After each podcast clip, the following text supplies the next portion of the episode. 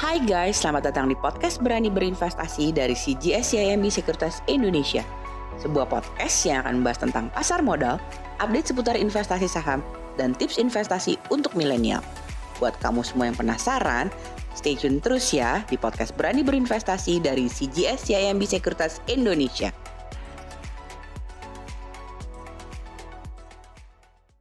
Halo guys, kembali lagi nih di podcast Berani Berinvestasi bersama CGS-CIMB Sekuritas Indonesia. Kali ini saya Kevin Utabarat dan Fanny Suherman selaku Retail Research Analyst dari CGS-CIMB Sekuritas Indonesia akan ngomongin tentang setelah IHSG rally, what's next? Oke, kalau gitu kita langsung aja ya. Halo Fan, apa kabar? Hai Kev, baik. Oke, baik ya. Oke, kita kan udah memasuki nih awal tahun ya. Dan kalau kita perhatikan nih, indeks harga saham gabungan IHSG udah naik terus dari bulan November ya, tahun 2020 hingga awal Januari 2021.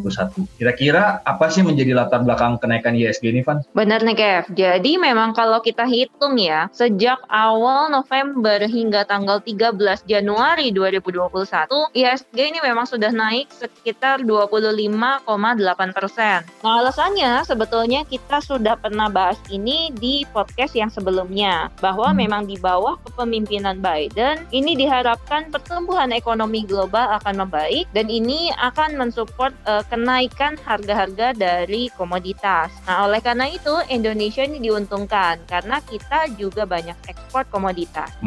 Iya. Selain itu juga ada beberapa berita yang muncul bahwa Janet Yellen akan menjadi Menteri Keuangan yang direncanakan di Kabinet Biden ya. Nah, kira-kira tuh positif nggak, Van? Ini pastinya positif ya, Kev. Karena memang Janet Yellen ini dia tuh mensupport free trade dan dia nggak setuju dengan policy Trump yang menerapkan tarif yang tinggi. Dan ini bukan hanya disambut baik nih oleh US aja, tapi pastinya di seluruh negara. Karena tendensinya adalah si trade war ini tidak akan seintens sebelumnya. Sehingga kita bisa melihat harga-harga komoditas cenderung naik nih belakangan ini. Ya sih, kalau kita perhatiin juga memang salah satu yang membuat IHSG naik juga adalah saham-saham yang berhubungan dengan sektor coal, nikel, timah, baja, dan CPO ya. Benar nih, Kev. Nah, apalagi setelah vaksin mulai datang ya, dan juga sejak 13 Januari 2021 ini sudah mulai divaksin ya, mulai dari Bapak Presiden Joko Widodo hingga para tenaga kesehatan. Dan ini memunculkan optimisme bahwa pertumbuhan ekonomi akan segera terjadi. Tapi kalau kita lihat dari tanggal 13 Januari 2021 kemarin ya, malah IHSG tuh malah terkoreksi nih, Van, hingga tanggal 19 Januari 2021. 21 yang lalu. Padahal yang tadi Fanny bilang tanggal 13 itu baru divaksin. Sebenarnya ini ada apa ya kalau IHSG bisa turun begitu? Nah, ini juga yang harus kita ingat nih, Kev. Jadi walaupun memang sekarang vaksin sudah mulai didistribusikan ya, tapi memang hingga semua mendapatkan vaksin ini masih butuh waktu. Karena kalau kita ingat memang prediksinya adalah sekitar di first Q 2022 baru semuanya bisa mendapatkan vaksin nih. Dan selain itu, kalau kita lihat dari perkembangan kasus COVID per 17 Januari 2021, ini saya ambil dengan sumber Worldometers ya. Indonesia ini merupakan negara dengan kasus COVID-19 tertinggi di Asia Tenggara. Nah, oleh karena itu gak heran nih, pemerintah kembali memperketat PSBB pada 11 sampai dengan 25 Januari 2021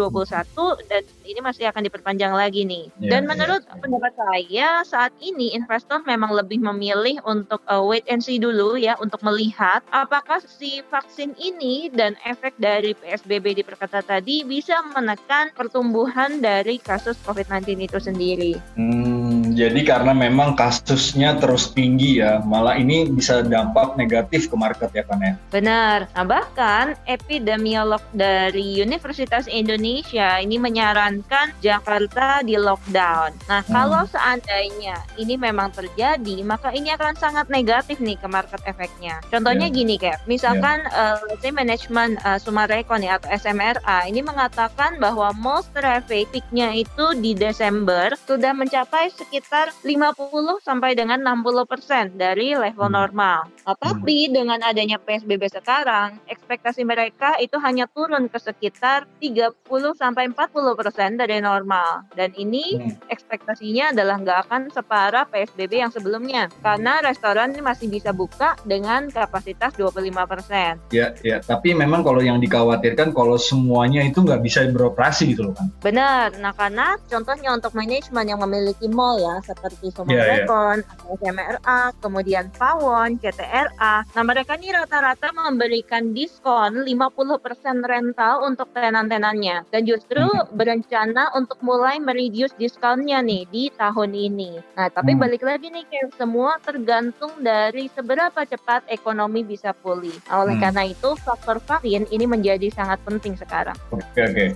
Ya semoga aja nih ya vaksin bisa terdistribusi dengan baik ya sesuai jadwal, sehingga kasus COVID bisa ditekan nih. Nah kira-kira nih next selanjutnya nih faktor apa lagi nih yang akan ditunggu oleh pelaku pasar di saham nih Pak? Oke, faktor penting yang kedua ini adalah yang berkaitan dengan SWF Indonesia ya, atau Sovereign Wealth Fund. Nanti ini akan bernama Indonesia Investment Authority atau bisa kita singkat dengan INA. Dan ini akan segera terbentuk nih Kev. Jadi kenapa SWF ini penting? Karena ini akan menjadi sumber pembiayaan baru untuk pembangunan Indonesia. Nah, untuk modalnya sendiri ini akan dilakukan bertahap, ini hingga mencapai 75 triliun rupiah. Dan menurut Presiden Joko Widodo, ini dalam 1-2 bulan ke depan, ini akan masuk aliran dana senilai 20 miliar US dollar atau setara 280 triliun rupiah ke SWF gitu. Nah, hal ini beliau ungkapkan saat memberi sambutan dalam acara Pertemuan Tahunan Industri Jasa Keuangan 2021 melalui video conference dari Istana Kepresidenan Bogor 15 Januari 2021.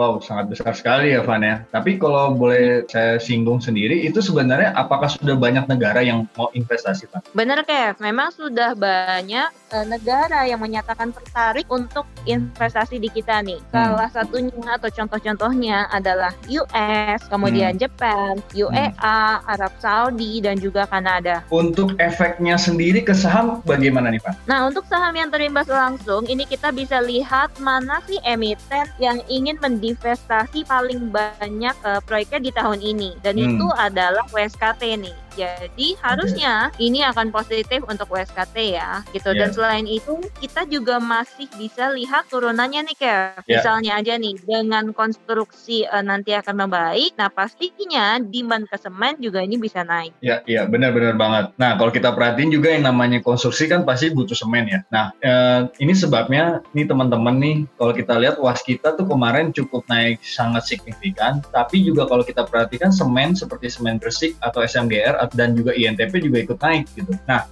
pertanyaan ini nih Van, yang terakhir nih Van, teman-teman mau tahu kira-kira nih target IHSG bisa keberapa nih? Nah kalau berdasarkan analisis teknikal nih Kev, 6.300 ini menjadi support penting untuk IHSG. Kalau seandainya masih bertahan di atas 6.300, IHSG ini akan coba naik lagi ke 6450 sampai 6650.